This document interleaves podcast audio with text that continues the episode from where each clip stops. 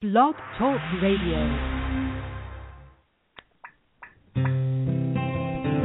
It cannot be emphasized strongly enough the beauty, purity, and perfection of who you really are. You are not your illness, your finances, or your loneliness.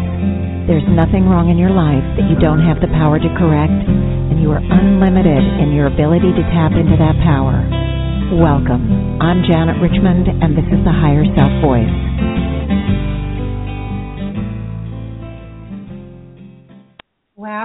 It's Wednesday and we're back. I'm back. It's Janet Richmond. I'm so happy. It's going to be a good day. It's going to be very similar to last week's show, last week in honor of Father's Day, and I hope everyone had a wonderful Father's Day. And but I decided last week as I was doing the show at some point that I really needed to do a show on the feminine nature or the female nature that we all have last week I did the male nature because you know, because of the orientation to the dads.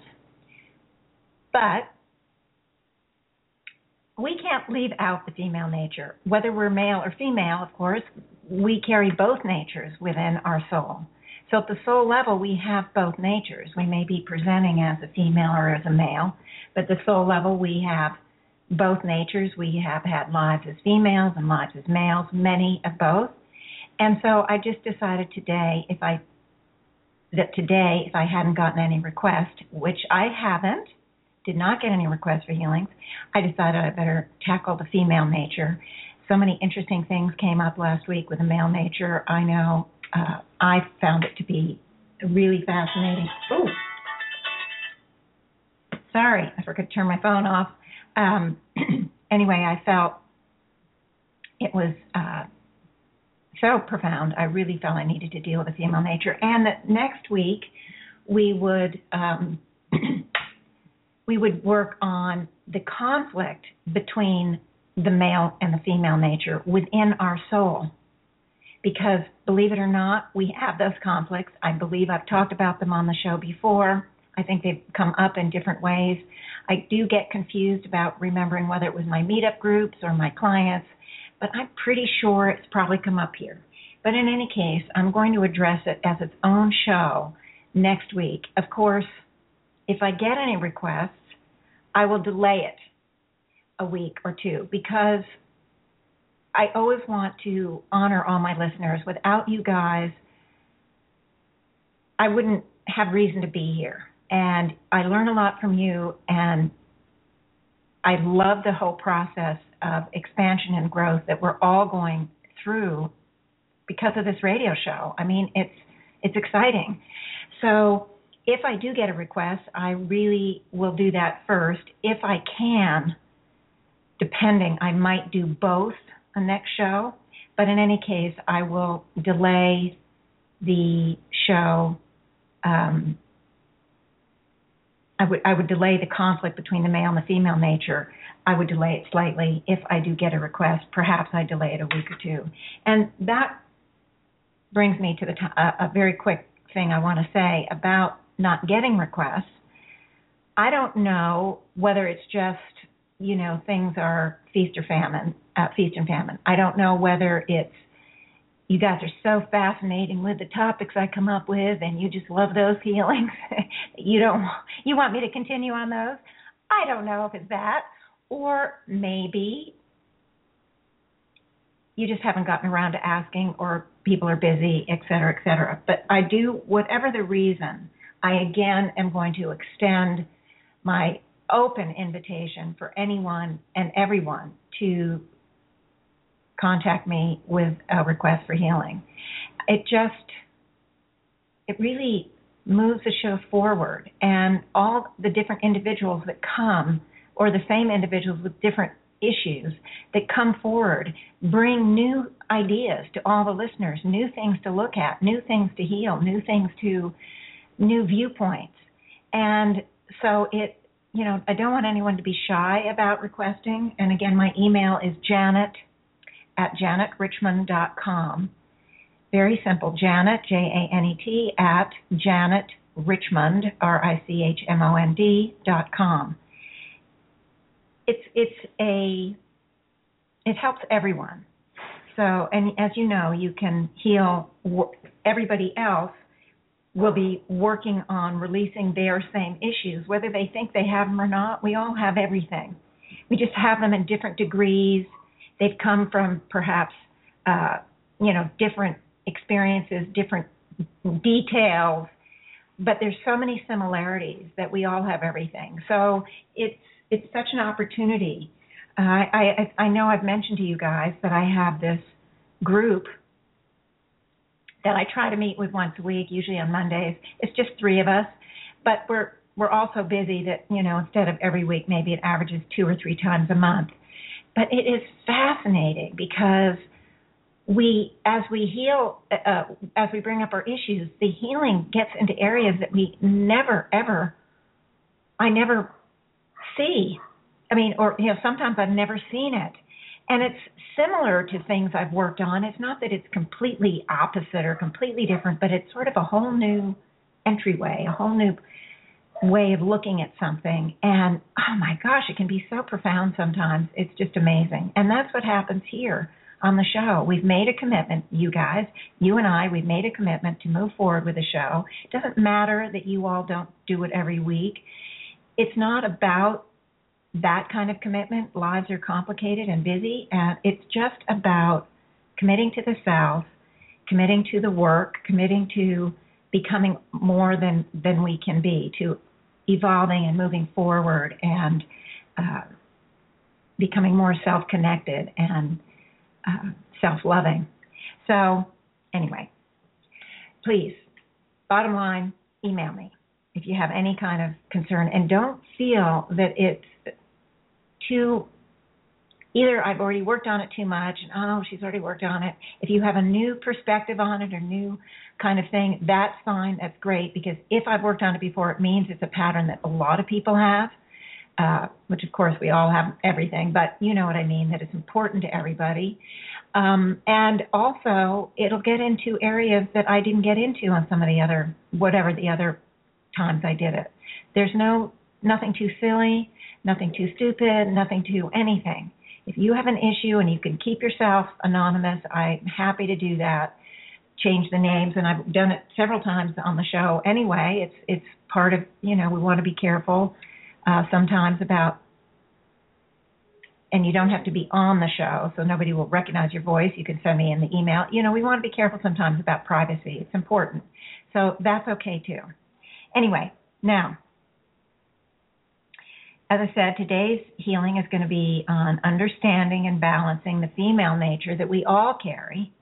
And I want to do, I talked a lot about evolution last week and, you know, part of me thinks, oh, I shouldn't repeat it because it's just on last week's show. But I am going to repeat some of it. I am going to, I'm going to kind of repeat some of it, shorten it uh, in parts because people can always go back. But there will be new listeners, especially those listeners who look at the topic last week and saw that it was on the male nature, and there might be, you know, us females who think, oh, that's not relevant to me. This is why the higher self told me to repeat this because people think, oh, well, the ma- if we're female, that, that we might think, oh, the male nature isn't relevant for me since I'm a female, and they might not have listened to the show yet. Because this week they're going to learn by my reviewing from what I said last week to understand that the that we all carry the male and the female nature, and it's essential that we bring both into balance, whether we're manifesting as a male or a female in this life. So I am going to review a bit, and and here I go. Okay. Now, as you probably all remember me saying, when originating source, when we when we are first expressed from the originating source, we are expressed as mineral first. Every soul begins as a mineral. Every soul has a pure soul essence. And in minerals, there's no sexual division. We don't have a female rock and a male rock, or a female crystal and a male crystal. We have their their androgynous or their their asexual, or however you want to term it.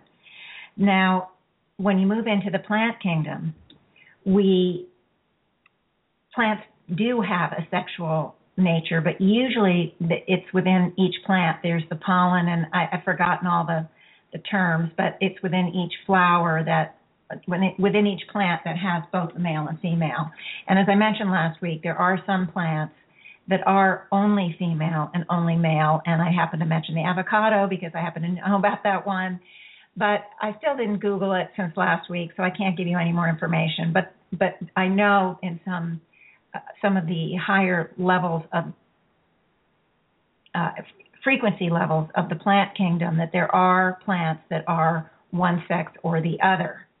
Now, clearly, once we move into the animal kingdom, this is the rule rather than the exception. I mean, the amoeba is does not have two sexes, but and I'm sure there are other simple, very simple animals that do not. But for the most part, the animals do have both the male and the female represented in different bodies. The uh, as I mentioned, there's some fish and there's some worms. There's probably many animals that I don't know of that do carry the possibility of being either sex and can change within one lifetime, one sex to another within uh, one year even, and, and then the next year do it back again. So there are these few situations, and maybe they're not so so few, but in, for the most part, in the animal kingdom, we have the males and the females. Now, uh, when we get to the human level, clearly, every soul plays out of either the male or the female. Of course, there can be the exceptions where souls carry both the male and the female organs. We know about those kind of things. They're not that common, but they do exist, and I think people are getting to know about them now. So, and, and that's okay because there's probably very good reasons for that. And, you know, unless I worked on that person, I wouldn't know. I can't give you an example, but I do know from my work that the soul chooses these kind of things. And if it chooses it, it means it's trying to work out some sort of gender identity issues or something like that. So, uh, I mean, I don't mean to generalize, but it's working out some issue. Now, I do want to mention again that as we go through our journey in the human kingdom, there are souls that can play out more as a male or more as a female, and sometimes that soul gets kind of a dominant nature or dominant flavor as being male, a male soul or a female soul. But make no mistake, the that soul too, all of those type of souls too, absolutely carry the opposite nature every soul has both natures, every single one. So we're not um, we're not androgynous. We're not like minerals. We have the male and the female nature. Okay. And we have a very long learning curve to begin to understand all of the variations, all of the opportunities, the possibilities, the gifts and talents of both sides of our nature. We have a and to understand both sides of our nature it's a very long learning curve and it is it's something that every everyone in the human kingdom goes through. And it's very important that we do understand and heal and balance and clear uh, clear misunderstandings, clear false beliefs, etc., from both sides of the soul nature. It is absolutely part of why we're here. Now, there's more than just understanding the male and the female parts. There's many other parts of our our beingness as a human that we we come in to learn and understand and become aware of. And this is all part of the human journey. So I am just talking about the male and the female nature, but it, this is definitely a big part of why we're here. And so whether we're in a male body or female body, we have to heal these wounds. And it, let's say we're female,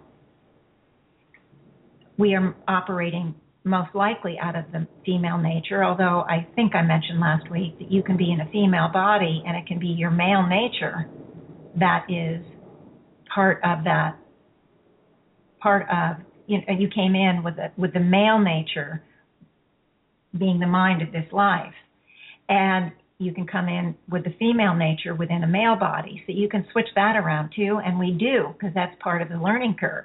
It's absolutely part of learning all the aspects of the male and the female, and and and the opposites and the conflicts and the possibilities and the everything, uh, and and learning to accept ourselves no matter what we look like, no matter what we act like. It's just learning to accept our beingness at the very basic, simple self acceptance level and to love who we are. So there's many of these variations for many different reasons.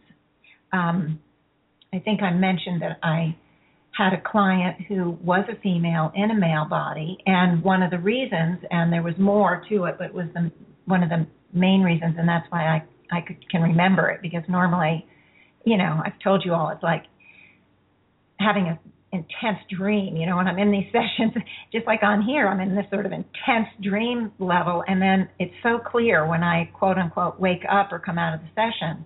And within a few hours, a few days, I I can only remember the gist of it. Sometimes not even the gist, but sometimes I remember the gist. And that's what happened with this. And and the reason this this gal was carrying the male nature in the female body was that the, the male side of her was very, very discouraged and absolutely frustrated with the the very narrow, restricted roles that it was assigned in many lives. You know, as a male, you have to do X, Y, or Z. You know, you're either the hunter or the gatherer, or you're the the wise man, or you're the I don't know, whatever it was in those lives. And he felt frustrated because he couldn't develop other parts of himself and wanted to work on gifts and talents. I think there was uh, something to do with um, creativity. You know, he had a great creativity streak and he wanted to do craft and art and whatever it was in some of those lives. And he, he was unable to do it because that was not a, a role for men in those lives. So he came in with a female body because he didn't want to be so limited. He wanted that other parts of his nature to be come forward and be developed and and and uh, enjoy the unlimited quality of being in a female body. And uh, hopefully, you know, it goes well. uh, but who knows why why we do these things? But that was, and I, I know it was more complicated than that. But that's the one one thing I can remember to share with you. But in any case. Um, we want to go in, I want to go in and really uh, heal the, um, I want to go in and really heal what is going on with the female nature like I did with the male nature because it's so important. We want to heal our the wounds. We want to dissolve its the limitations, the self identities that keep us limited. We want to in, empower the love for itself and just for its beingness. Um, and speaking of definitions, as I talked about last week with men, we have the same thing with with females. You know, our roles in society were very often rigidly defined. The more sophisticated society got, the less rigid it became. But it still had rules and definitions. And with each life, with each set of rules, with each set of definitions, we lay aside the body, we carry all those with us, it becomes one with our conglomerate soul. And so the soul is carrying a mishmash, just a bramble bush of all these different experiences, belief systems, self identities, rights and wrongs, shoulds and shouldn'ts, all related to the male nature and the female nature. Of course, as you know from listening to the show, it's for everything. And so they're they're just they're just absolutely so many ways that we are limited and so many beliefs we've taken on about being a male or a female. So that's why I want to do the healing. We need to heal some of those those beliefs because when you have a mishmash, a slew of these beliefs from so many eons of lifetimes, of course, we're going to have conflict. We're going to have conflict not only between the male and the female nature, which I'm going to deal with next week, but we also have conflict within the female nature because you've been in one life where the female, the definitions for how to be the perfect woman or how to be the perfect wife or how to be the perfect mother or how to just be uh, a member or the perfect female member of a society. Every society would define it based on that society, that culture. And there would be some perhaps similarities, but there would also be a lot of differences. So within the female nature, there's confusion, as there was in the male nature. Excuse me, guys. Another sneeze. Except one last week, I think, right about this time. Anyway, um, and those conflicts within the nature can be very painful. They can be uh, limiting. They can be guilt ridden. They can be totally confusing, uh, totally blaming. You know, one part of you is blaming another part. It can be all sorts of it can be all sorts of conflict there that we can't even begin to imagine. And that's what hopefully the higher self will bring to me uh, during the healing, and we will start to clear some of those things. Anyway, I've seen so much conflict within the soul nature, both within the male and within the female, and also male against female. I've seen all different permutations and combinations. So I know that this is a very prevalent part of our lives, but we're just completely unaware. I mean, if we're female, why would we even think to to look at the conflicts within our male nature or between our female and our male nature. I don't know that we would have really understood to look at it before. And you know, I don't I certainly did. I did this work for a long lot of long time before the higher selves brought it to my attention. And I I mentioned last week that I, I this had to be I don't know, five, six, seven, eight years ago. I'm walking along doing some very intense work on myself, and up came this conflict between my female and my male nature. That was the start of it, and I'm going to talk about it a little bit more. I'm pretty sure I've talked about it on the show, but I'm going to talk about it again next week when we get to that issue, the male versus the female. I'm going to talk about it again next week. But right right now, that was the beginning for me of understanding and being brought into uh, the awareness that we even carry this and, you know, if there's anything that this show can bring you, is just new ideas to start becoming aware of, to start looking at these other things. And then for those of you who are doing the neutralizing, whether you know you use my shows as a starting point and use them to help you with the healing or whether you are doing the healing on your own and you come up with your own ideas doesn't matter how you do it but it's it's kind of fodder, you know, or fuel, more more ideas to uh, of things to neutralize, new, new ideas, new ways of looking at situations and conditions in your life, and becoming aware that there's a lot more going on underneath than we normally think. You know, our beingness again does not end at the skin. We have a whole other energetic side to ourselves. And in fact, this energetic side is really what creates the outer reality that we see our physical body and all the situations and conditions in our life. So this energetic side is is not only there, but it is powerful and important for us to address.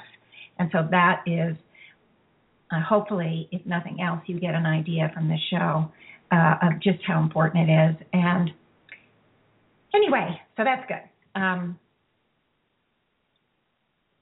sorry, I'm just, you know, because I do so much talking, yakety yak, and I don't really have any breaks. Probably would be better to have breaks, but so many people listen to it as an archive show. That's my big listening populace is the archive. But for those who are listening live, it would be really nice to have a break. When you're listening to the archive, you can pause and create your own breaks but anyway, I just have never gotten around to it. So for those who listen live, um, sorry about that. Anyway, okay. So I am going to get started on this healing and see where it takes us. Uh, it's always kind of a surprise. Um, I tried to get a download last night on what they were going to bring up, and the higher self now really rarely do it. They used to give me previews of coming attractions, and uh, I think because I was nervous that will I get anything, you know, what's going to happen, and uh, you know, if I got previews, it, it helped me, you know, have less quote unquote performance anxiety. Um, but they don't do that anymore. It's been a long time since they've done it, and every once in a while when I ask them, they, you know, they don't really laugh like we do because they're fifth dimensional in nature and it's a whole different ball game by the time you get to that frequency.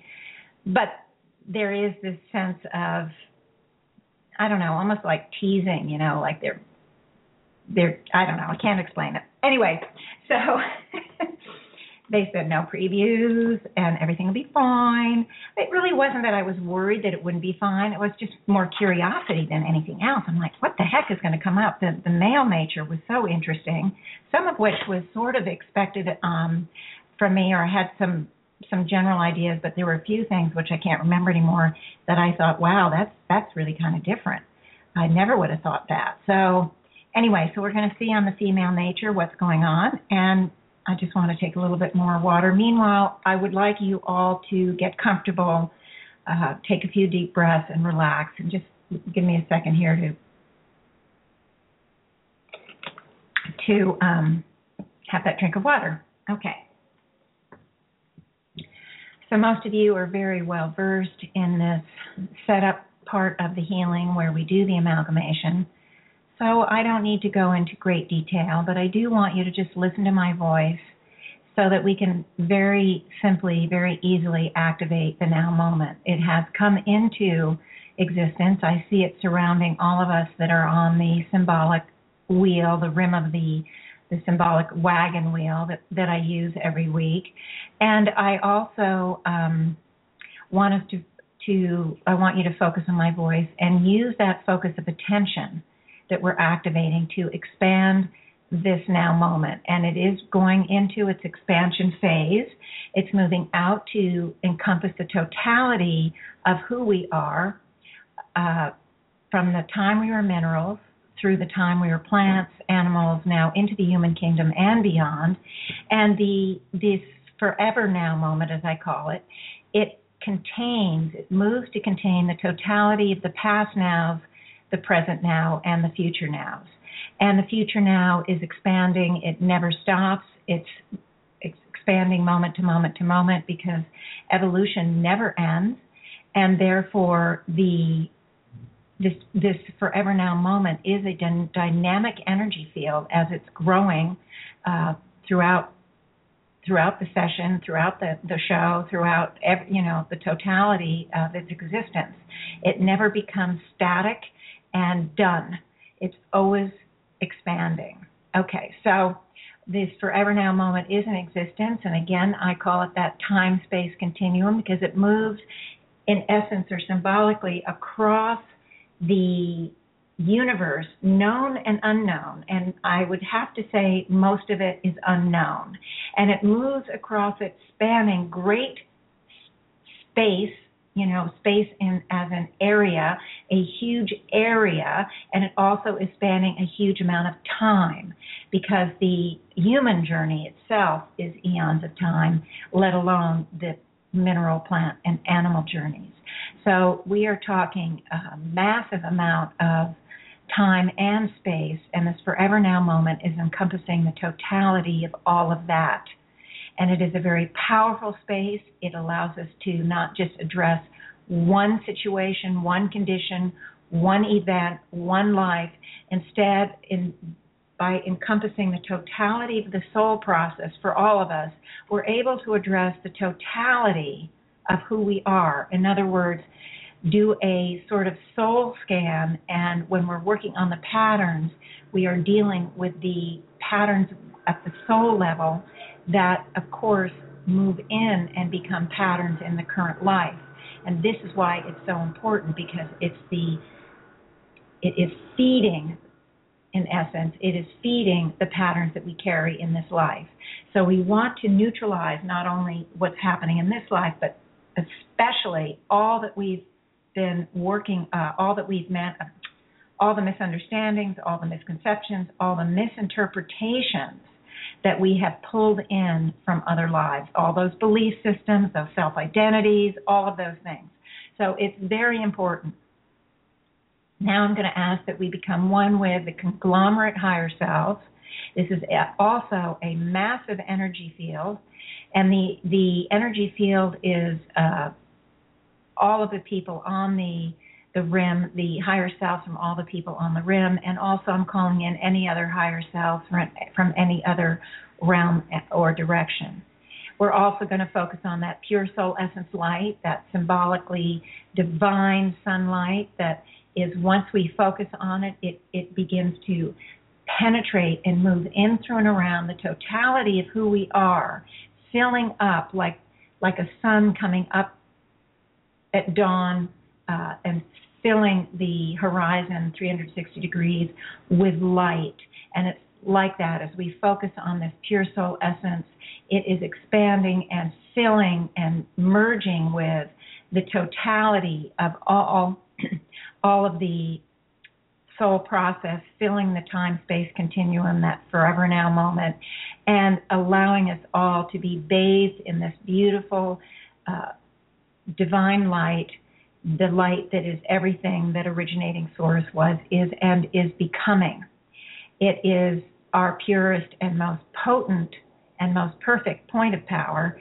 This is what does the work for us today. This is by focusing on it and merging with it, by amalgamating with it and becoming one with it, we are giving it permission to help us. It's divine, the higher selves are divine, energies, the originating source or divine energies. They cannot trespass the free will, so we do need to give them permission, and the permission is given in a very simple manner. It's the focus of attention. That's the turn on switch. So we focused our attention on the amalgamation with the pure soul essence, with the higher self, and now the third focus of attention, which is very important, is to become one with the originating source itself. And I often talk about moving to the center of the womb energy, W O M B energy of the originating source. This carries that powerful creative life force energy that all it wants to do is to give birth to, to create, to express itself. And it's going, that energy, specifically that divine energy, is, uh, we're moving into that infinite resource of that energy in order to uh, of course, we're doing all the neutralizing. We, are doing all the shedding of. The, we're going to be doing all the shedding of the old patterns, the old beliefs, the old uh, limited truth uh, that we carry. Uh, but we also want to empower and recreate ourselves at a higher level, and that's what this very powerful womb energy uh, is going to help simultaneously giving birth to that phoenix. We're going to be moving up many levels of frequency because of this healing. Um, also, by amalgamating with the originating source, it is our guarantee that everything is going to be done for us at the very highest level. The highest level of energy we can utilize without any hurt or harm, the highest level of information that we can possibly reach, the highest level, the highest level, the highest level. And we always want to work at that very high level. Um, okay,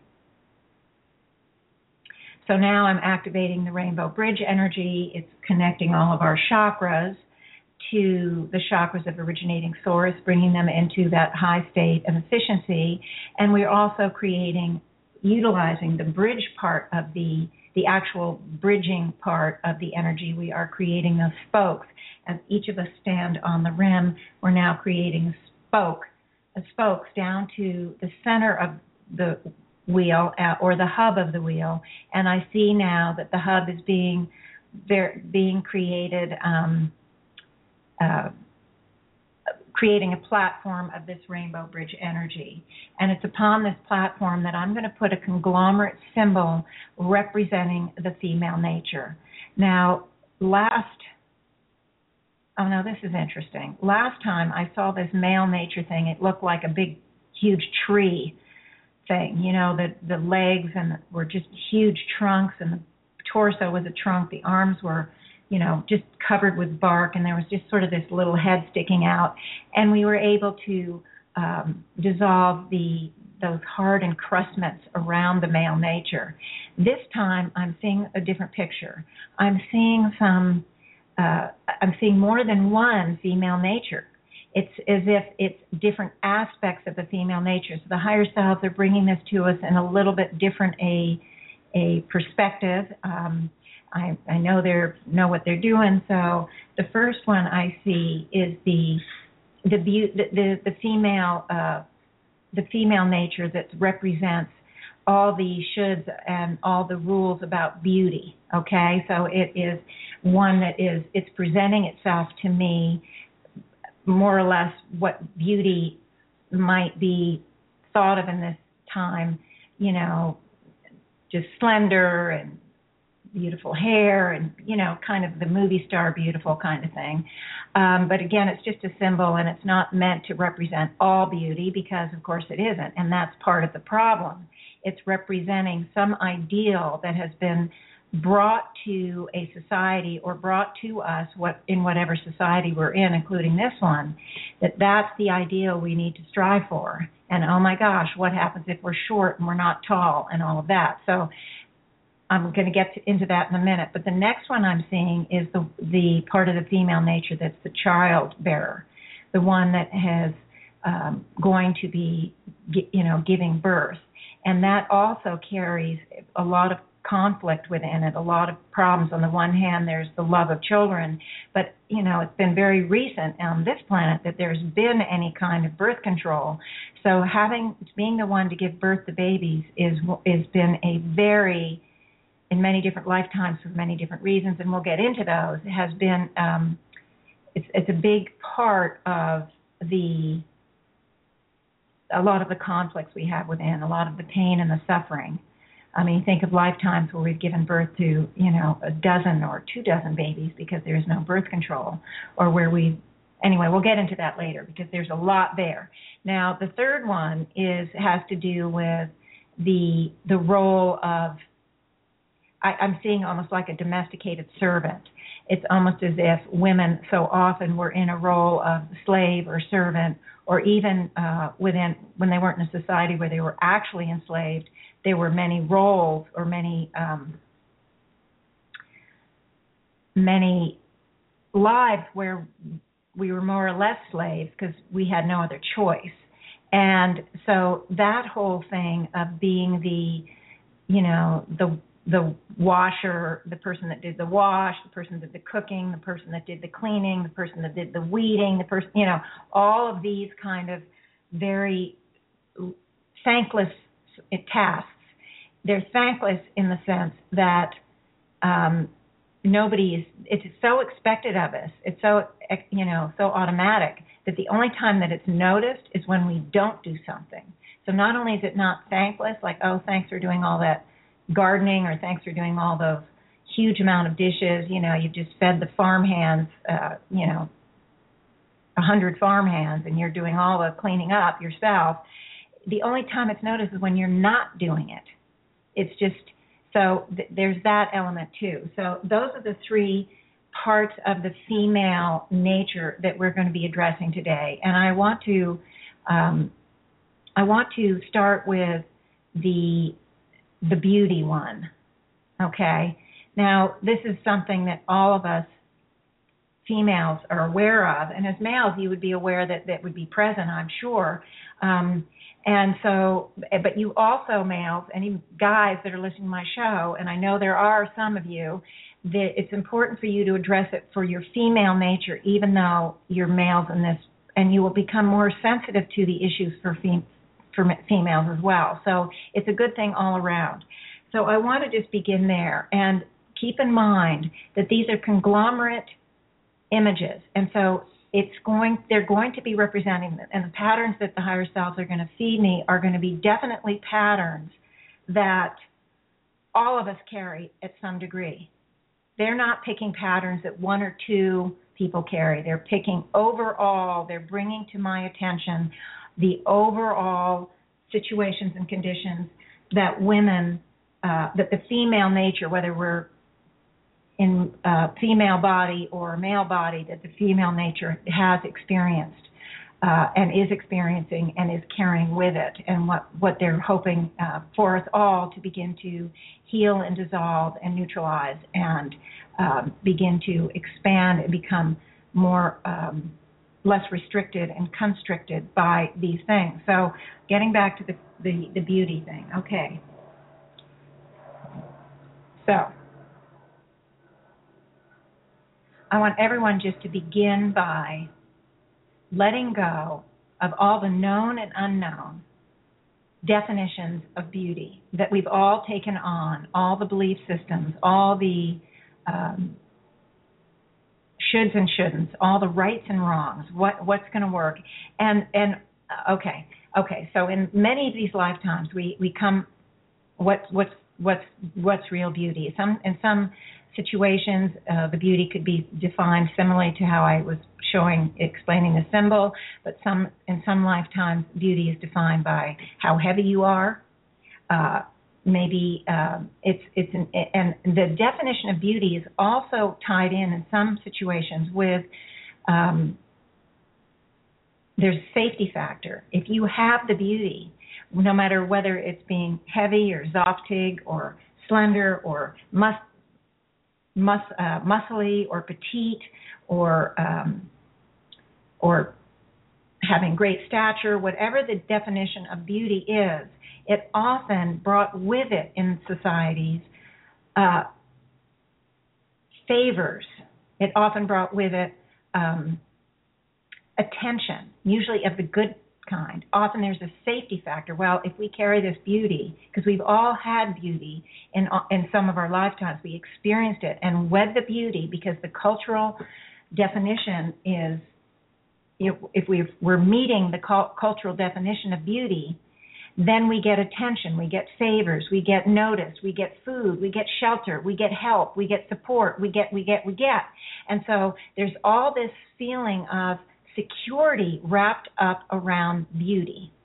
And then insecurity, if we don't have it, we have to struggle harder. We have to work harder. Well, you know, we go in for a job and, you know, three people sitting next to us are really beautiful and we have average looks or we have, uh, you know, an unusual kind of beauty or whatever, or we just don't believe we're beautiful and guess who gets the job? Not us. So we think it's, you know, well, we just weren't beautiful enough. And so we carry with us um, both this safety quality, this safety, this belief that if we have beauty, uh, the we will absolutely get more. We will be more successful. We will be more. We will be happier. We will meet the right person. We will, you know, get the the significant other in our lives.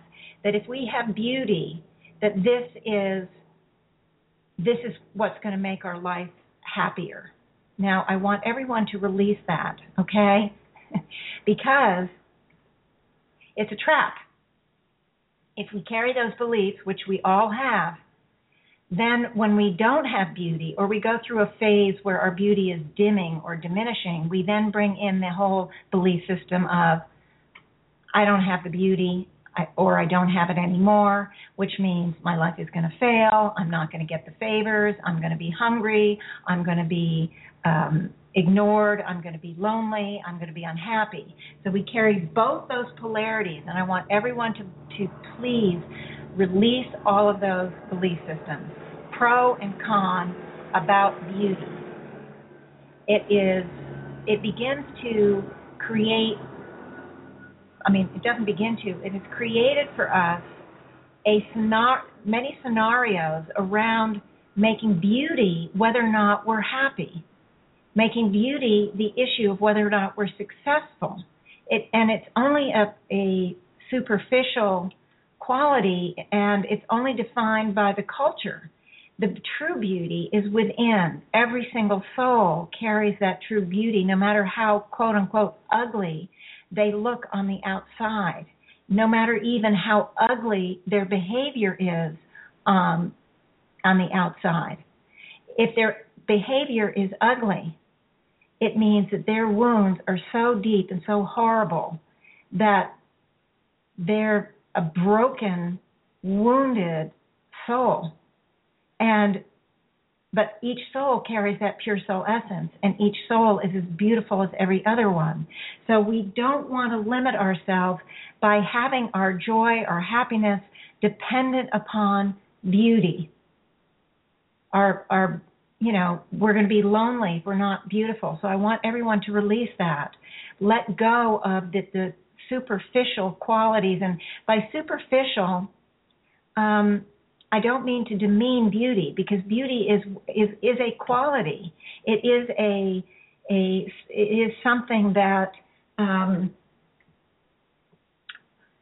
you know it's part of the feminine nature that kind of beauty and we don't want to diminish it but we want the beauty to expand we want the idea of beauty within to expand to the soul level to expand to the to our beingness, the beauty of who we are at the soul level. And so we don't want it to be so rigidly defined. We want to be that beautiful, genuine, caring, loving soul that we are, and we want that to be the definition of beauty. And and so I and everybody is releasing a lot because I think everyone can really understand the whole the whole area is being filled with you know, dark energy. And it's just the higher self way to show me that the releases are going big time. I want everyone to let go of that.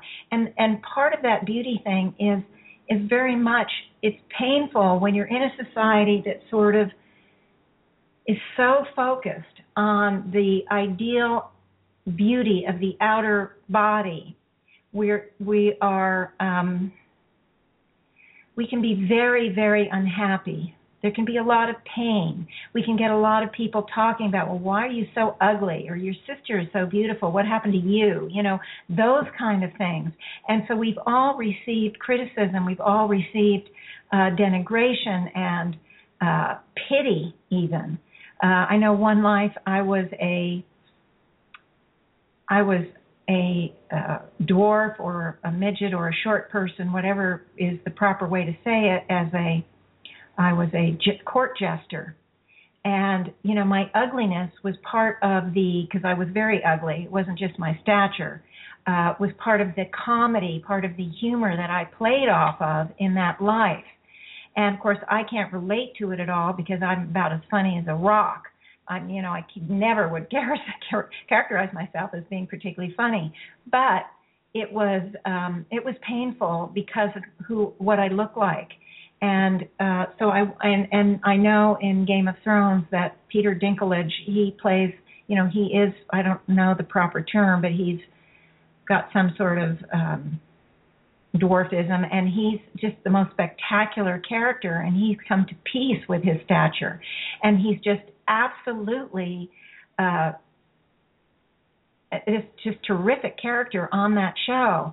And that's where we all want to be. No matter how we look, we want to accept ourselves. So I am going to call in divine acceptance, divine self acceptance, divine um, divine beauty, and this is both inner and outer beauty in the highest ideal and the highest frequency level not the kind of divine beauty that is just going to turn us into the, the next supermodel.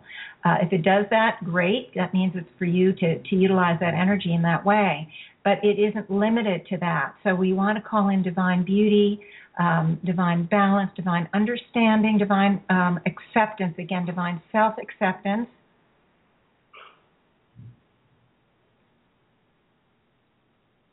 And what I'm seeing is a very interesting shift in the symbol that I, the beauty symbol.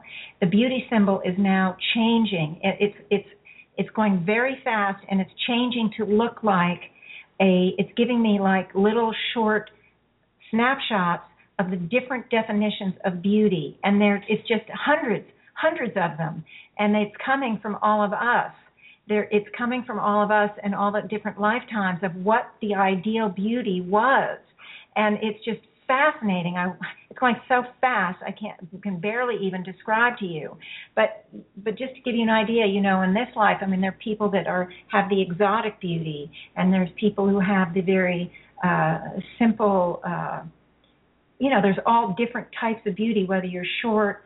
Uh, think of the um, the beautiful uh, model that was recently on the cover of a magazine here, uh, and she's a plus size model, and she's just beautiful. And um, it's just so much beauty. And then there's beauty that you just radiate from the personality. No matter you don't even care what they look like, and those kind of beauty kind of things are coming forth too. That the, this is the beauty of the beingness. They radiate either joy or um, caring or something that just touches you, and you just feel there's just such a beautiful person. Uh, I I've met someone this year who was in my meetup group, and she just carries that and, and hers is a genuine quality. She is incredibly genuine. She is just very very genuine and there's that genuine beauty that comes through. So there's so many different types of beauty and that's what i'm seeing i'm seeing um a lot of different definitions of beauty mostly the ones that are physical beauty that's the one that the the higher selves are showing me. But as they show me i realize that beauty is really i mean as i've known and as i've shared beauty is so defined by others around us rather than you know who who define beauty based on what they like or what's important in that society um, rather than coming from within. So it's just it's just beautiful. Uh, I mean, to see all the shapes, the higher self are showing me all the different body types and body shapes and looks, different hairstyles, different hair colors, different lengths, different different everything. So, okay, so I want them to stop showing me that picture and show me. Okay, now what they're showing me, I want to say it looks like an average person an average woman. But average is a, not the right word. It is the essence of the female, is what's standing here now, is the essence of the female. And it doesn't have any particular look. Okay? It's it's it's just so interesting. I've never seen a symbol quite like that. I'm hoping to get more on it, but I want to go to the next symbol. The next symbol is the child rearing symbol or the child bearing symbol. And this one is is a bit more it's it's very heavy duty. I mean the beauty one can be very heavy duty too, and it was, and I felt a lot of pain coming from that, parts of that. Uh, parts of that. But but now I want to uh, address this childbearing part of the female nature because it is very, very, this one is very intense, guys. So be prepared. Okay, so we're going to just begin. Uh, the, the symbol that I'm seeing is is a pregnant woman. Okay, so she's uh, symbolically she's pregnant. She's coming close to giving birth. And uh, okay, the first thing that's coming up is the pain the, the deep, deep, very, very deep pain simply for giving birth, and as all mothers know, it is very painful. Uh, it is get you get a big prize for the most part at the end, but it's a lot of pain. But it's a lot more than physical pain because part of the pain of giving birth is emotional, and I want everyone to release emotional pain as well because the and the emotional pain has many different faces, many different gamuts. There's emotional pain because you're having someone's baby that you shouldn't be having. You know, you've had an affair, or you've been raped, or you've been uh, you've already had eight babies, and it's it's more than you can handle. It's the pain of having a baby you shouldn't be having, the pain of all the uh, the criticism, the attacks, the judgments on you. Oh my gosh, it's just so so heavy, guys. Please, I want everyone to let go of all the pain of having the wrong baby. Uh, it's it's so we, we're doing the physical pain. We did the physical pain for having a baby anyway, but adding to that physical pain is is this pain of having the wrong baby or not or not you shouldn't be having that baby is probably a better way to say it. That in some way you've been uh, there's a lot of problems, emotional issues here with having the baby. There's either guilt a uh, lot of guilt coming out, a lot of guilt for those times where we're having someone else's baby that isn't our, you know, our spouse or um, our boyfriend or, um, you know, we don't have a spouse and boyfriend and we don't have anyone. Suddenly we're having a baby. Uh, we're single and whatever. And oh my gosh. So there's all of that coming out, all that pain, and it's really really the the and and with the pain is a lot of fear. You don't know what's going to happen to you. You don't know what's going to happen to the baby. Are you going to be exiled? Are you going to be will your family hate you? Will they take you in? Will they accept the baby? Will they understand? Will they um disown you? Uh all of that kind of thing. Will your spouse leave you? Um you know all the things that you could possibly you know of today and that you could possibly imagine are here and more. There's a lot of shame here. Deep deep deep deep deep deep deep deep shame. Very very deep shame you know you know that like Hester Prynne I think her name is wearing the the scarlet letter A for adulterer adulterer. And it's just really really a very painful painful painful painful time for many of us in many lives um, it's interesting, but it's definitely related to the next one, um, the job description for us women. Okay, because it's not only about, but I'm not I'm not done with the, the child rearing issues, um, but is definitely related to the next one because so much of our lives were spent taking care of children. Um, so we're going to get to that in a second. Um, but in any case, there's also another aspect here. There are many times where we had babies and then we lost them. Um, they either died in utero, they died shortly after birth, or they um, they were taken from us. Sometimes the child is taken from us. Uh, sometimes we have to give up the child, so sometimes it is our choice because we have no money and we give it away to someone uh, or we sell it. There are many, many instances here of selling our children, uh, especially the babies. Um, there are also times where we had to be, um, oh, what do you call it? Um, we had to nurse other people's child as servants. So we would have our own child perhaps that was taken away, or perhaps it had to share milk with uh, our our owners if we were slaves, or with our uh, whoever we were working for as indentured servants, that kind of thing. So we've had um, sometimes we choose to share the milk.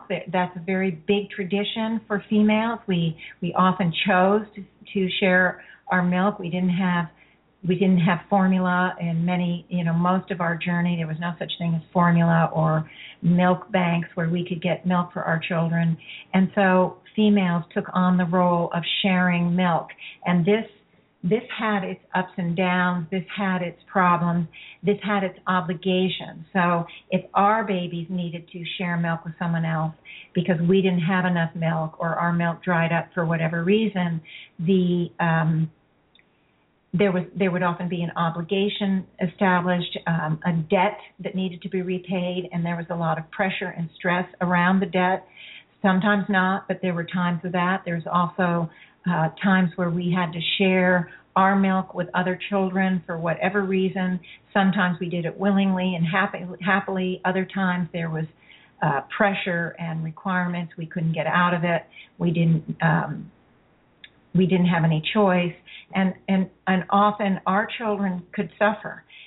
And so we we there was a lot of mixed feeling so to speak around sharing the milk. And that is a very big part of our pattern. And who knew? Because we don't hear about it much in these days.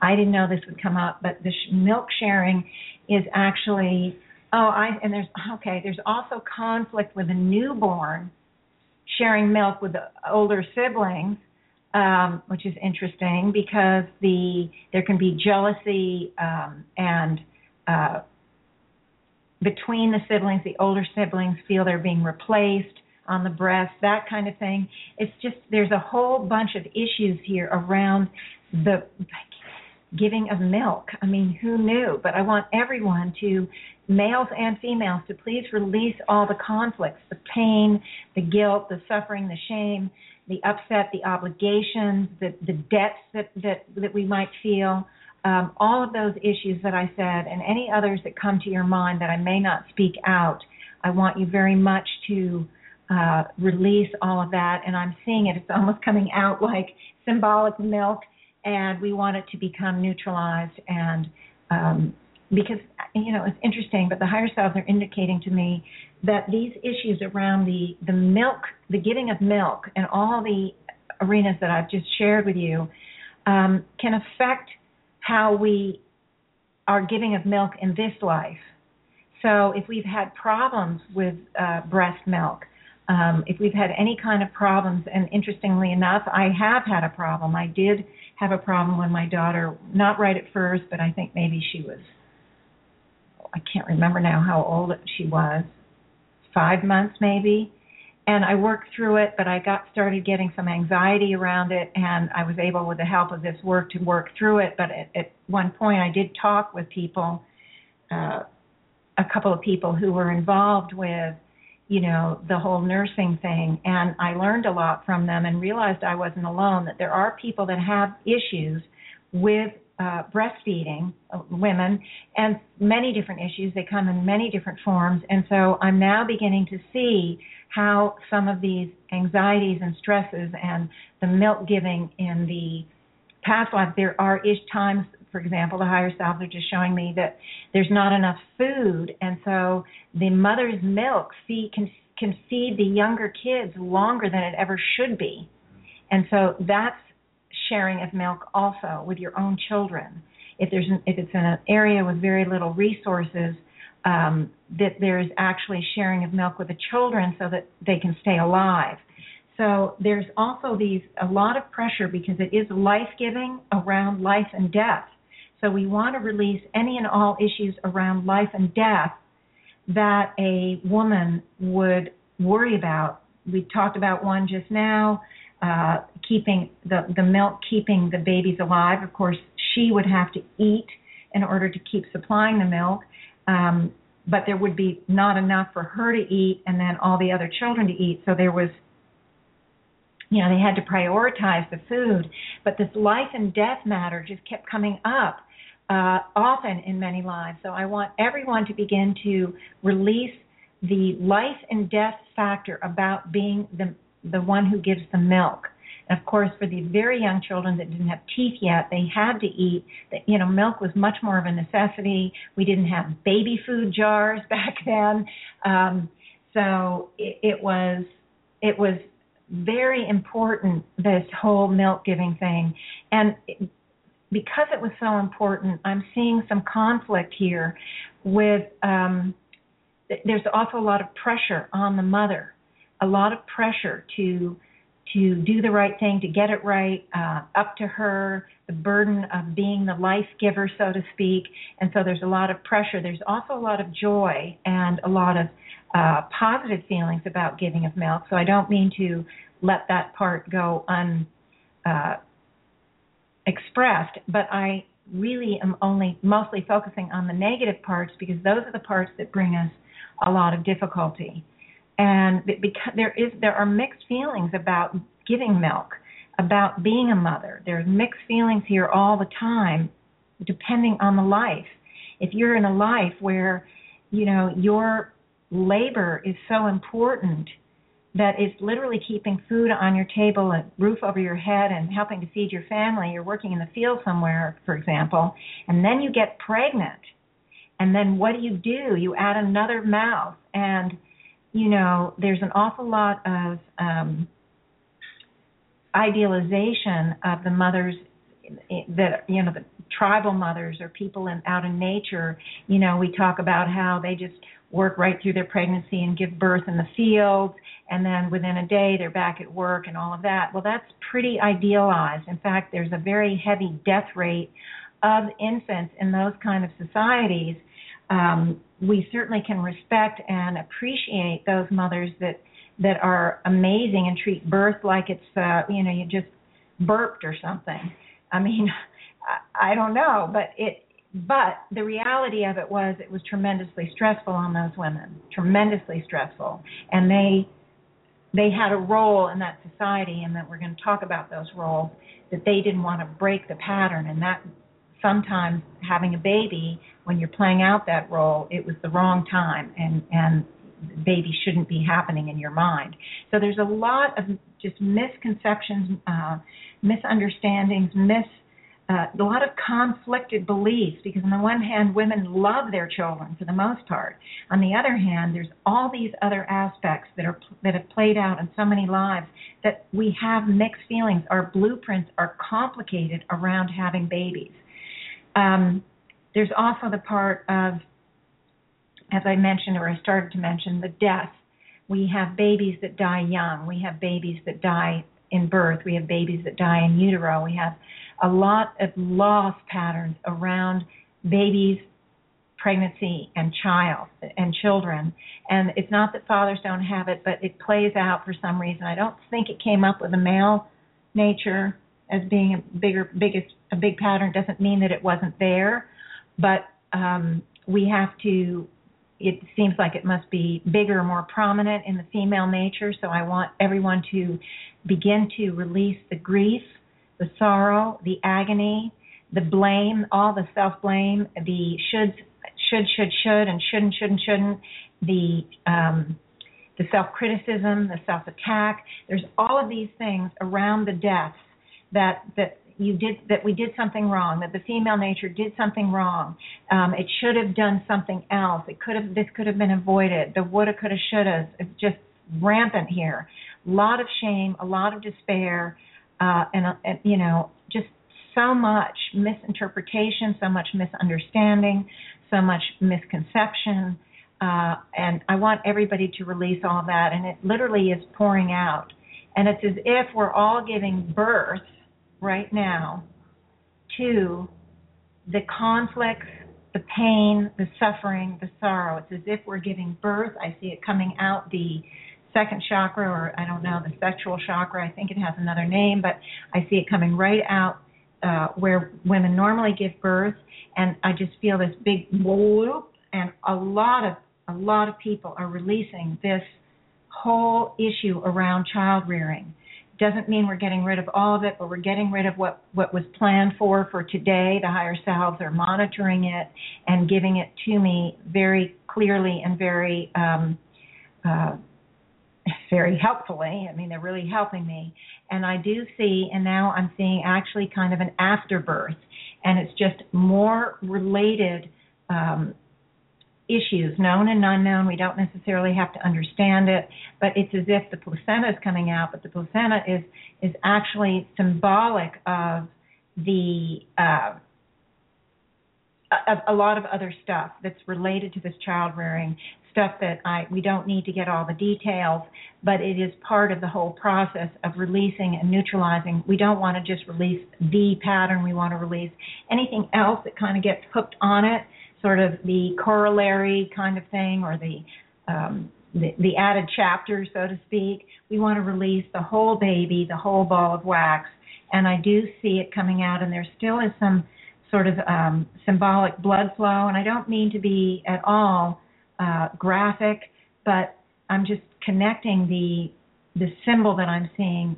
uh, with actual birth. You know, you're going to have some bleeding and some continued release, and that's what's happening now.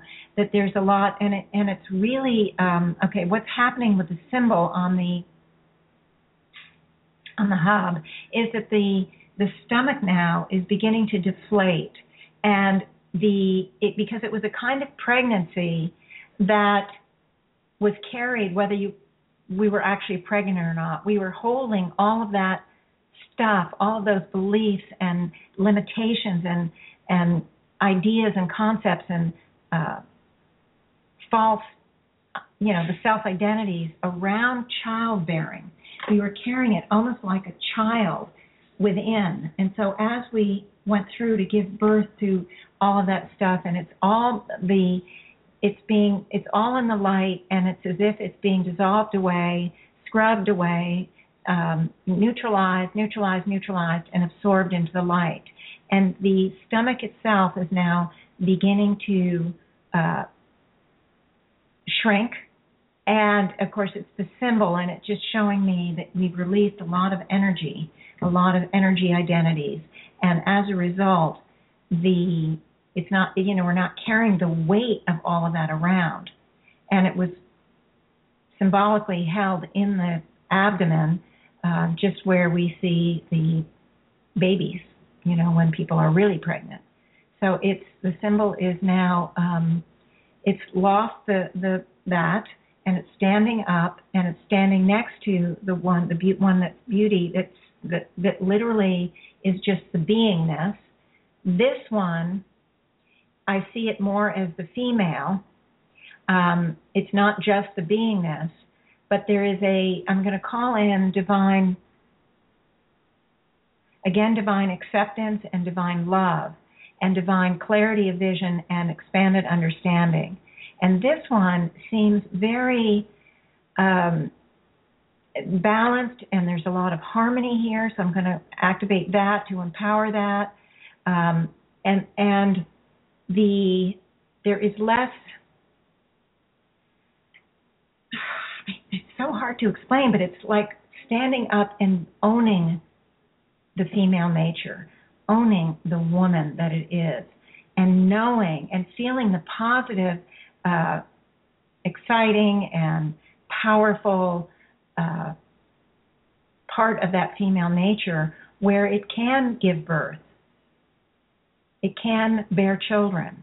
And so once the all the horror and the upset and the conflict and the the hurt and the agony was let go and released, now the there's much more self acceptance of the female nature, and I can really feel this part um, feeling, you know, proud of itself. Sort of is, is kind of the feeling that I get. I, it's hard to put words around because it's kind of subtle, but there's no more dread. The, the dread is gone. The reluctance is gone. The, the feeling that you know being the child bearer is so complicated is gone. So I want everybody to feel good about that because you've done a really good job. And they wouldn't show me this symbol if it weren't again representative of all those past, present, and future listeners that that will uh, be going through this healing. So it's very, very important and very powerful. I'm really excited for everyone, and me too. So um, I don't focus on myself, but I know that I'm doing something at the same time as we all are, because we're all joined in one accord here. All right, now the next part is this part of the definitions of what we do as a woman. Okay, it's not always a career. I mean, here we talk about it. Uh, we we sort of divvy up the life as we have a career, and then we have a an identity as a mother or uh, a wife or whatever. But in in this symbol, it kind of is encompassing all of it, all of all of who we are. I mean, what we do. Okay, and this symbol is um, what I'm seeing here is literally a kind of someone who has worked their fingers to the bone, someone who is just hunched over uh, very little joy in the life, just all the definitions of what a female is supposed to do. Again, part of it was the child rearing. So uh, I want us to begin with just releasing that because whatever is p- that part of the this symbol I want to let go. But I think most of it was actually let go by when we did the child rearing one. So now we're going to be mostly addressing all the other things. And this part, this this poor symbol, I mean, is is bent and crooked and in pain and suffering and joyless, just completely joyless. There's doesn't seem to be anything uh, meaningful in the life pattern, just going through the motions. And so I want everyone to just begin there, begin to release this joylessness, this going through the motions. Life is painful. There's no choices. All of that, and the there just like with the men, there were all sorts of, and there have been all sorts of definitions of what women's job was. Some were related to the beauty. If you had beauty, sometimes your role became something like uh, being part of a harem or part of a concubine uh, situa- situation, being a concubine or some sort, being mistresses, you know, there were all sorts of those kind of things, just like with the child rearing. Um, so I want us just to, to begin there. I think most of it, again, of that kind of thing was released already. But just in case there's more here, we can go ahead and release uh, the roles we were given because of our beauty. Sometimes we were, I want to say arm candy because that's the term that we use now, but sometimes it was more than that. Sometimes status was given to to someone who had a beautiful woman by his side. Um, it would be more like it'd be more than arm candy. Um, not just what a lucky man, you know, look at this beautiful woman, but there would be something it would add to the status and I can't quite find the words to describe it, but I think you guys know what I mean. And so I want to release all those other kind of things that beauty brought to us uh, that that defined our role. We we may not be interested in being a concubine or part of a harem or arm candy, but if that if we have the beauty, the families would be pushing us. Go, you're going to help your family by doing this, or maybe it's something we we feel is the only thing we can do. If we have, we're attractive, then we must we'll have to do something because otherwise we won't necessarily have a roof over our heads, or this is our only opportunity to have a family, or whatever. So um, all of the the rules and the roles put upon us based on beauty. Um, the there's another the other part of it is the role of the you know, whatever the woman did in the culture of society, you know, in the very simple societies, women were gatherers. Um, I mean, yes, some societies men did gathering too. Some societies the women helped with a hunt, um, but in general, the women were the gatherers. They wove the baskets. They, you know, they their jobs were equally defined in these simple societies. They were equally defined as the male roles were. So there was also times where women would be interested in doing things other than what their whatever their roles uh, forced them into. So there was frustration. There was frustration and uh, feelings of, um, you know, bitterness. There's a lot of bitterness there. A lot of bitterness. I see a lot of bitterness coming out. Oh my gosh, that is such a dominant theme here. A lot of bitterness. So whether it was a simple society and we we couldn't be a hunter when we want, really thought shooting a bow and arrow would be the most exciting thing, or hefting a spear, we couldn't do it because this was not allowed perhaps in the society so um, i want to have everybody release the bitterness the bitterness now of course there were other roles that were defined. You know, the women were, um, if we worked, we were often maids or servants or uh, slaves in the house. Uh, we did the cooking, the dishwashing, all of that, those kind of things. So we, we, the laundry, you know, and they didn't have washing machines most of the time we were moving through the human kingdom. So we want to release all of that, all of those very heavy labor intensive things that are mindless, that are, um, you know, thankless. Again, here's the thankless work that nobody notices until we don't do it.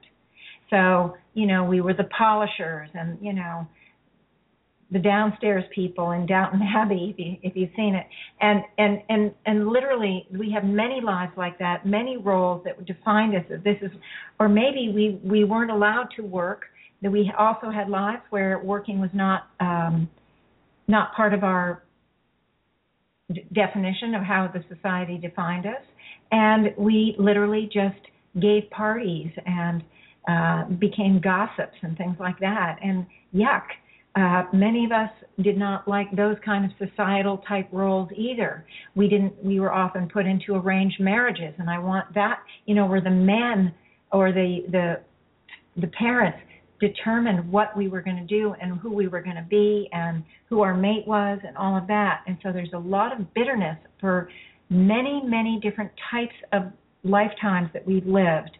Um, because much of the time things were out of our control. There was no choice.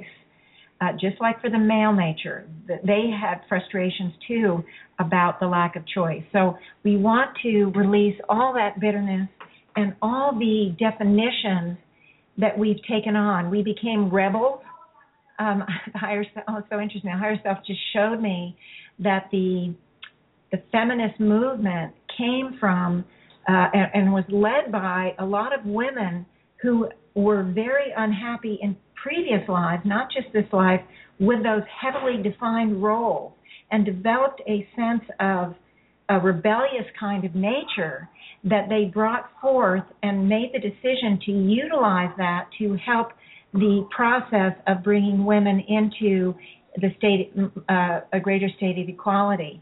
So that that's sort of an interesting little tidbit the higher self just shared with me at that moment that some of these women who were the very powerful leaders in the feminist role and you know the you know to getting suffrage for females and that sort of thing um came in. They didn't know they came in um with it but they made the decision based on some of that bitterness from before and then the determination not to just sit back and let it happen again. They were determined to um, throw off some of the the chains that women have more typically than men have had. They've had their own chains. The male natures have their own chains, but the female uh, chains for the female nature. So there's a lot of that that um, that plays out in in history and in society and we we a lot of us carry this rebellious nature because of the so many lives we've had we've been under the thumb of whoever is dominant or the parents or the males or the uh, society in general. And so there's a whole bunch of that that's just being let go of now. Uh, all of those those a lot of those change and the bitterness of being in chains and the belief that we took on from babyhood in so many lives that that's just the way it had to be.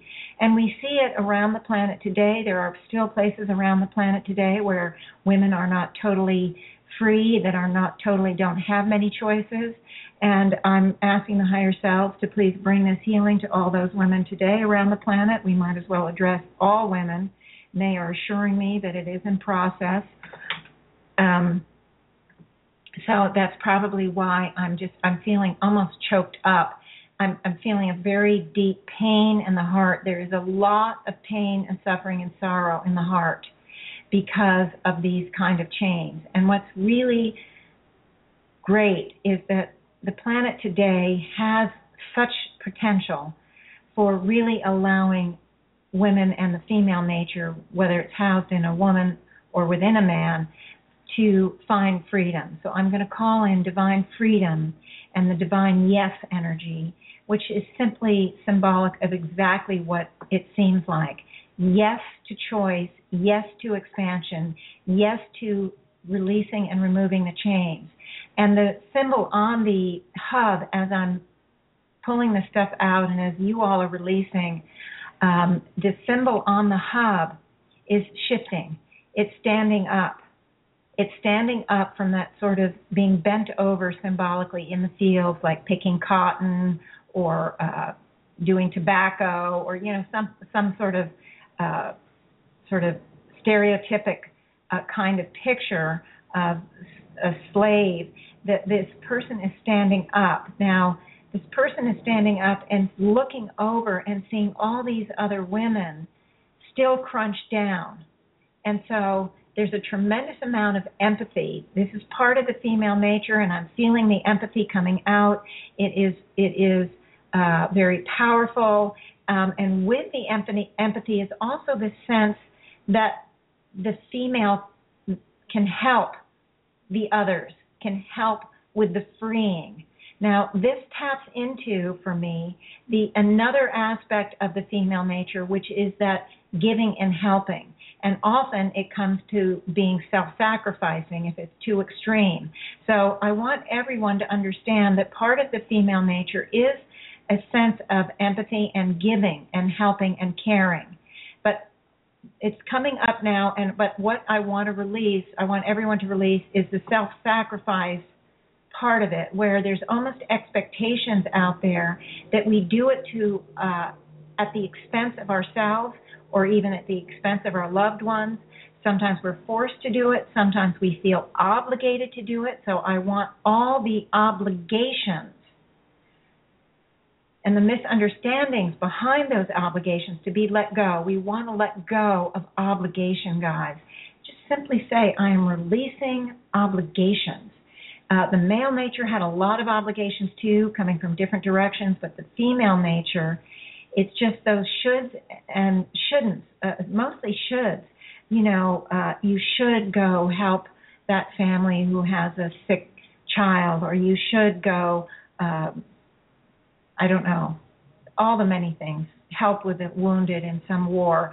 So the, there are so many shoulds, uh, even when leaving your own family or your parents during a war to help some strangers, you feel you should do it, but it's very difficult because your own family or your parents or whatever are are hurting too. Or maybe you're hurting.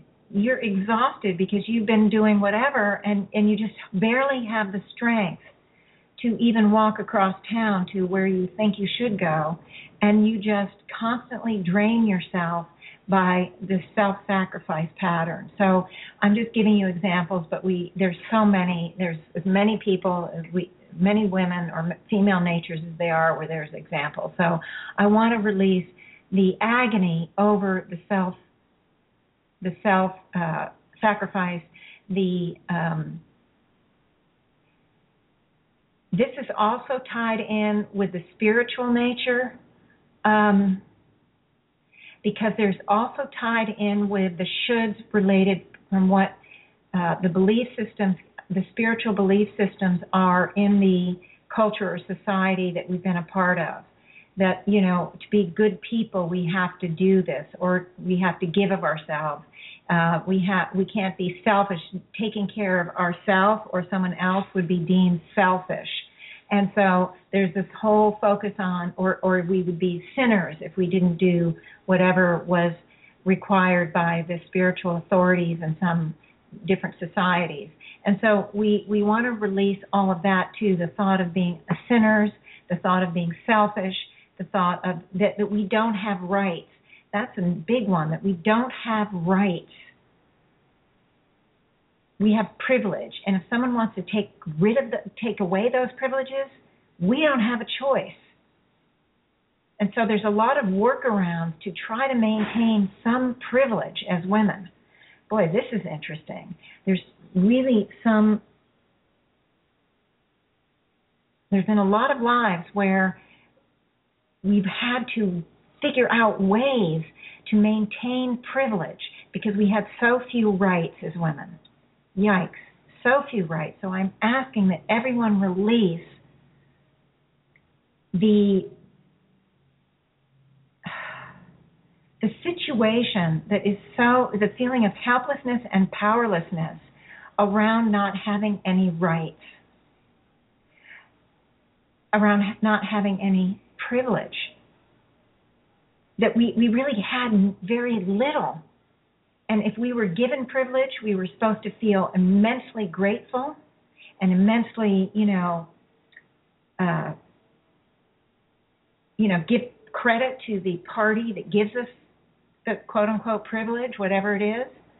And so that we were never able to uh, feel like we created something good in our lives. It was always somebody else doing it for us. Oh my gosh look at this. So I want to re- have us all release that feminine part of us that feels we have no rights, we're helpless, we're powerless, we we we have to work harder than anyone else to get the privilege, literally, to eat sometimes, or to have roof over our heads, or to have much of anything.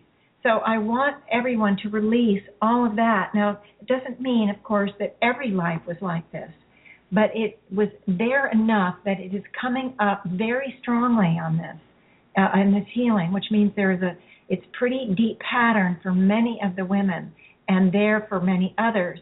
So I want everyone to release this frustration, this bitterness, this um, discord, this feeling of helplessness and powerlessness and hopelessness that we can't be the we can't be the director of our own lives.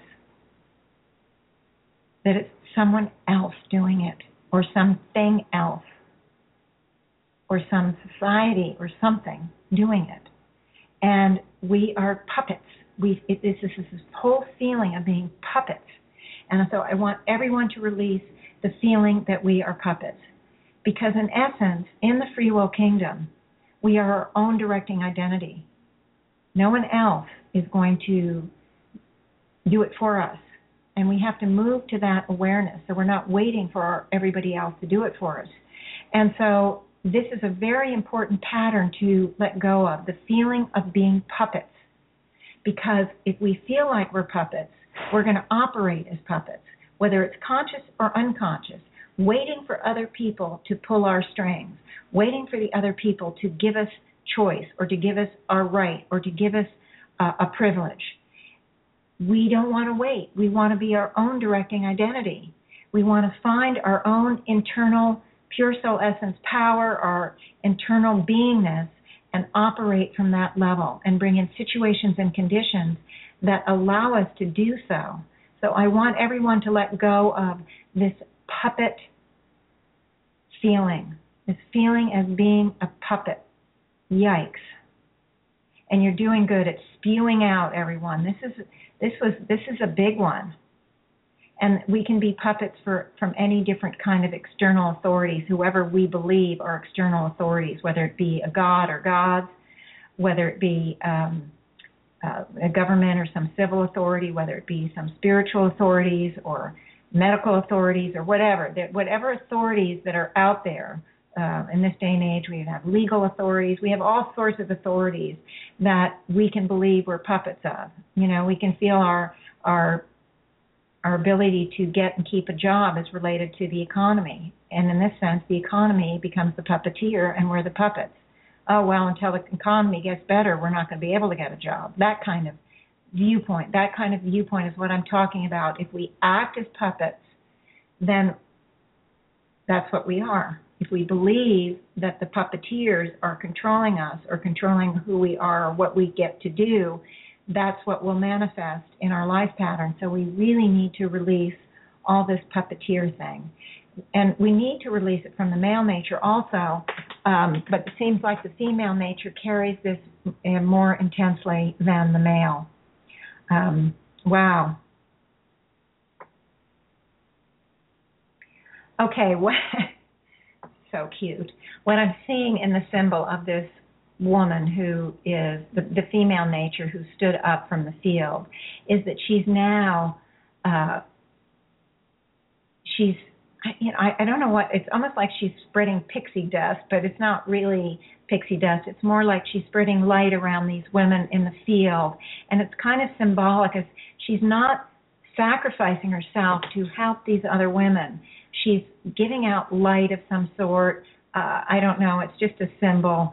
But the women are beginning to look up and look around and see this woman standing in the field and that it's okay. Nobody's come and killed her, no one has whipped her, you know, none of that. She's standing there and she's standing and they can tell just by her essence and her her what she's projecting that everything is okay and balanced and she's not having to do this manual labor kind of thing or be stuck in the roles that she was given uh, by so many societies, and that she seems so clear. There's no confusion there.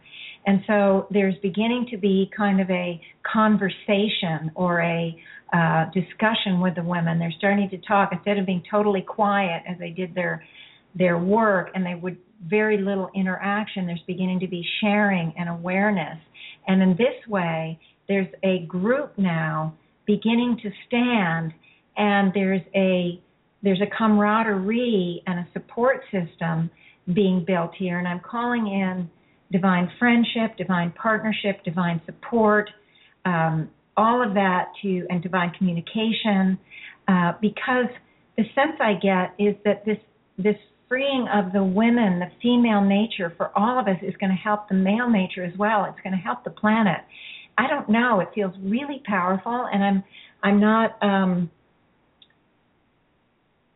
I'm not you know trying to in any way belittle the male nature. Both sides are very powerful, but somehow there is, and I want to have every. I want us to focus on the pure soul essence that we all carry. Um, and I want us all to activate that pure soul essence uh, it's already active, but to expand it in through and around the totality of the globe to the men and the women because they everyone has the female nature. And in this way, I want to draw in one accord in the highest ideal the um, all of us. I want us to bring us, and I want to bring in divine love, the divine yes, the divine uh, freedom, divine balance and harmony, the divine unfoldment, the divine opportunities, the divine joy, divine hope. Um, divine enlightenment, divine uh, clarity of vision, and expanded perception. And I, in this way, I'm just, for this moment, spreading it around to the whole planet because it seems very powerful. I don't, I, I just, I don't know why the higher self led me there, but it just seemed very important. So, so we're doing that now.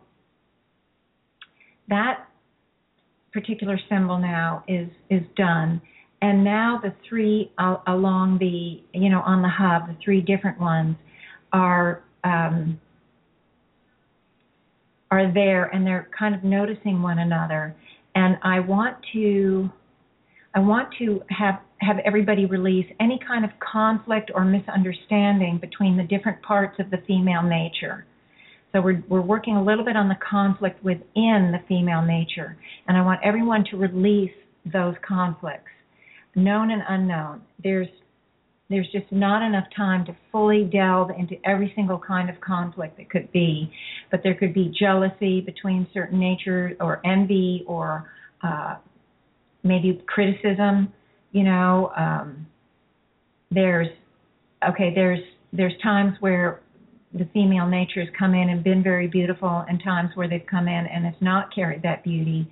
And both sides of the nature would have done the best they could with it, and would have a viewpoint against the other side of the nature, for example, as a possibility. You know, and they could be fighting or uh, angry. There could be anger here. I am feeling anger, so let's let's get rid of the anger here.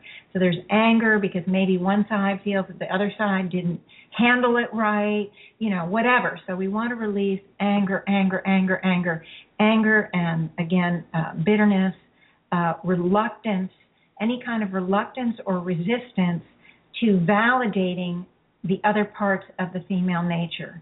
So I want to release all of that. We want to release all those things about validating and the and the blinders that keep us from seeing the other parts of the female nature. It's it's it's because we've built up so many belief systems about the different types of our lives, positive and negative, and the positive and negative belief systems can be at odds with one another. It's complicated. We rarely see things as black and white.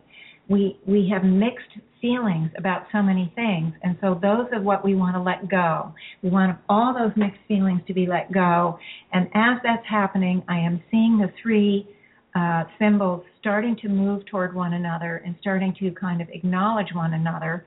And so I want to keep having the energies released of conflicts and misunderstandings and mixed excuse me, the mixed feelings, the misunderstandings, uh, misinterpretations, and all of the self judgments and self criticism, um,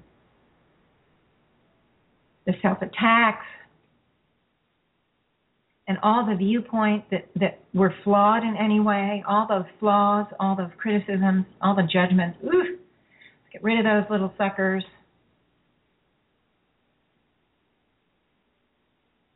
Okay, now I see the three women. They've moved to each other. They've, they're joining hands, and they're in like a little uh, circle, and they're all um, just connecting with one another. I want divine connection to come in, divine caring and divine love, and divine forgiveness, so that the forgiveness. Uh, there can be forgiveness for one one another that comes in with the divine understanding it's it's very easy once you understand. It's very it's much easier to forgive than if you don't have the higher viewpoint and the understanding of why a part of you did a certain thing or why anybody else did a certain thing. If once you understand some of what's going on underneath. It's the divine forgiveness comes in very uh, much more easily. Um, and now I see the three of them have now joined arms, and so they're getting much closer. I want to call in divine connection, divine joy and happiness, divine sharing, again, divine support, divine respect, divine um,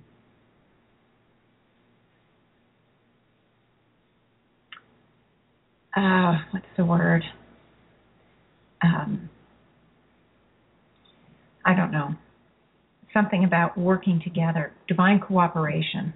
That's it. To cooperate with one another, to work together. And I see a tremendous amount of tears. They're crying now, and I want everyone to, it's a sense of relief.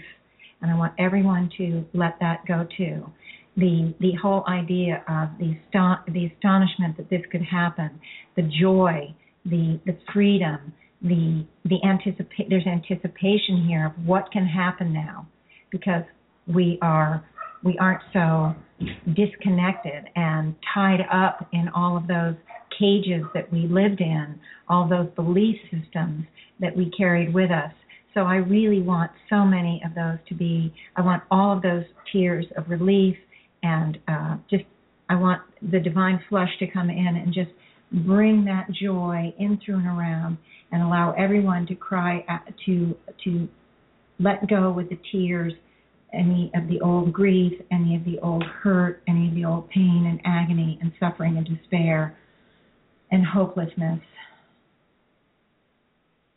and now i'm seeing the joy beginning to penetrate um, laughter uh, and all sorts of good things like that are happening. And uh, I'm seeing dancing. There's sort of dancing, ring around the rosy type things. Very, very cute symbol. And I think we've done um, a very good job here. And so the higher selves are now putting each and every person on the past, present, and future that are on the hub into that cocoon of energy. The healing will continue to process if there's any need for that, and it will also help, as I say each time, with the acclimation. Um, there will be shifts in in some something. I'm not sure how and uh, how it will they will show, but there's been a tremendous amount of work done here. A lot of stuff was cleared. I'm getting I didn't focus on the past nows and the future nows hardly at all this time because there was so much to focus on, but the higher selves are now showing me that the past nows and future nows have greatly lightened. There's been a very big lightening effect because the a lot of those dark energies have been released and so the higher selves are just showing me so that I can share it with you that there has been really a lot of good work done. Um, and there's been a lot of these things pulled from the totality of this, all of our soul processes, uh, and so that's that's a very exciting picture to be seen to be shown. Um, okay. The forever now moment is been closing is closed down, and they always leave it with the now moment.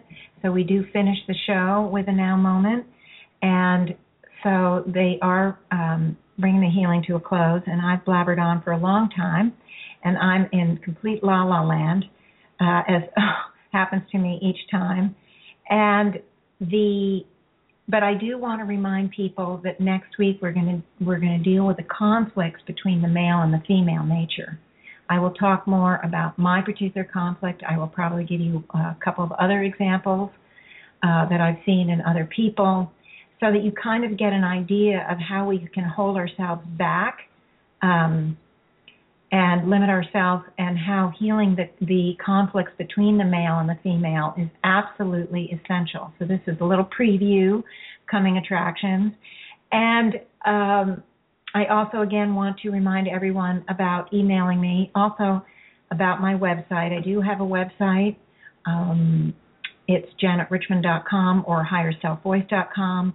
I have a higher self voice page on Facebook. I have Twitter accounts and Instagram, and I will get more of them out to you. We are just beginning now to start to, to post more consistently just this week on the social media. Uh, I would love and invite any any of you to join me, become a follower or a liker or a, you know whatever you know a um, whatever, you know, I'm on LinkedIn, all of that stuff that that helps. My book is the editing is done, and it is now off to uh, someone who will be doing the formatting. So I'm getting close to getting out this book that I've been wanting to share and talked about for so long. Um, really, it's finally getting to the point where it's being handled.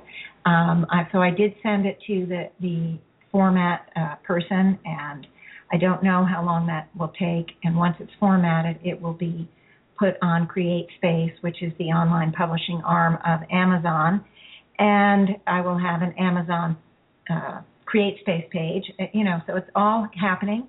It's going to come into fruition. I don't know how fast it would it'll be on there, but you can bet I'm going to give you. I'm going to keep you guys posted. Uh, anyway, please again, if you have any questions, comments, or requests, again that email is janet at janetrichmond.com, and there's a lot of free stuff on my website. So um, please go there and see all the things that I do, and I offer a lot of stuff. It's and I give information. It's, there's a lot on there, so it's you know something you can peruse when you have time. Anyway, thank you as always, listeners. Really, thank you so much. I cannot tell you how much I appreciate your being with me week after week.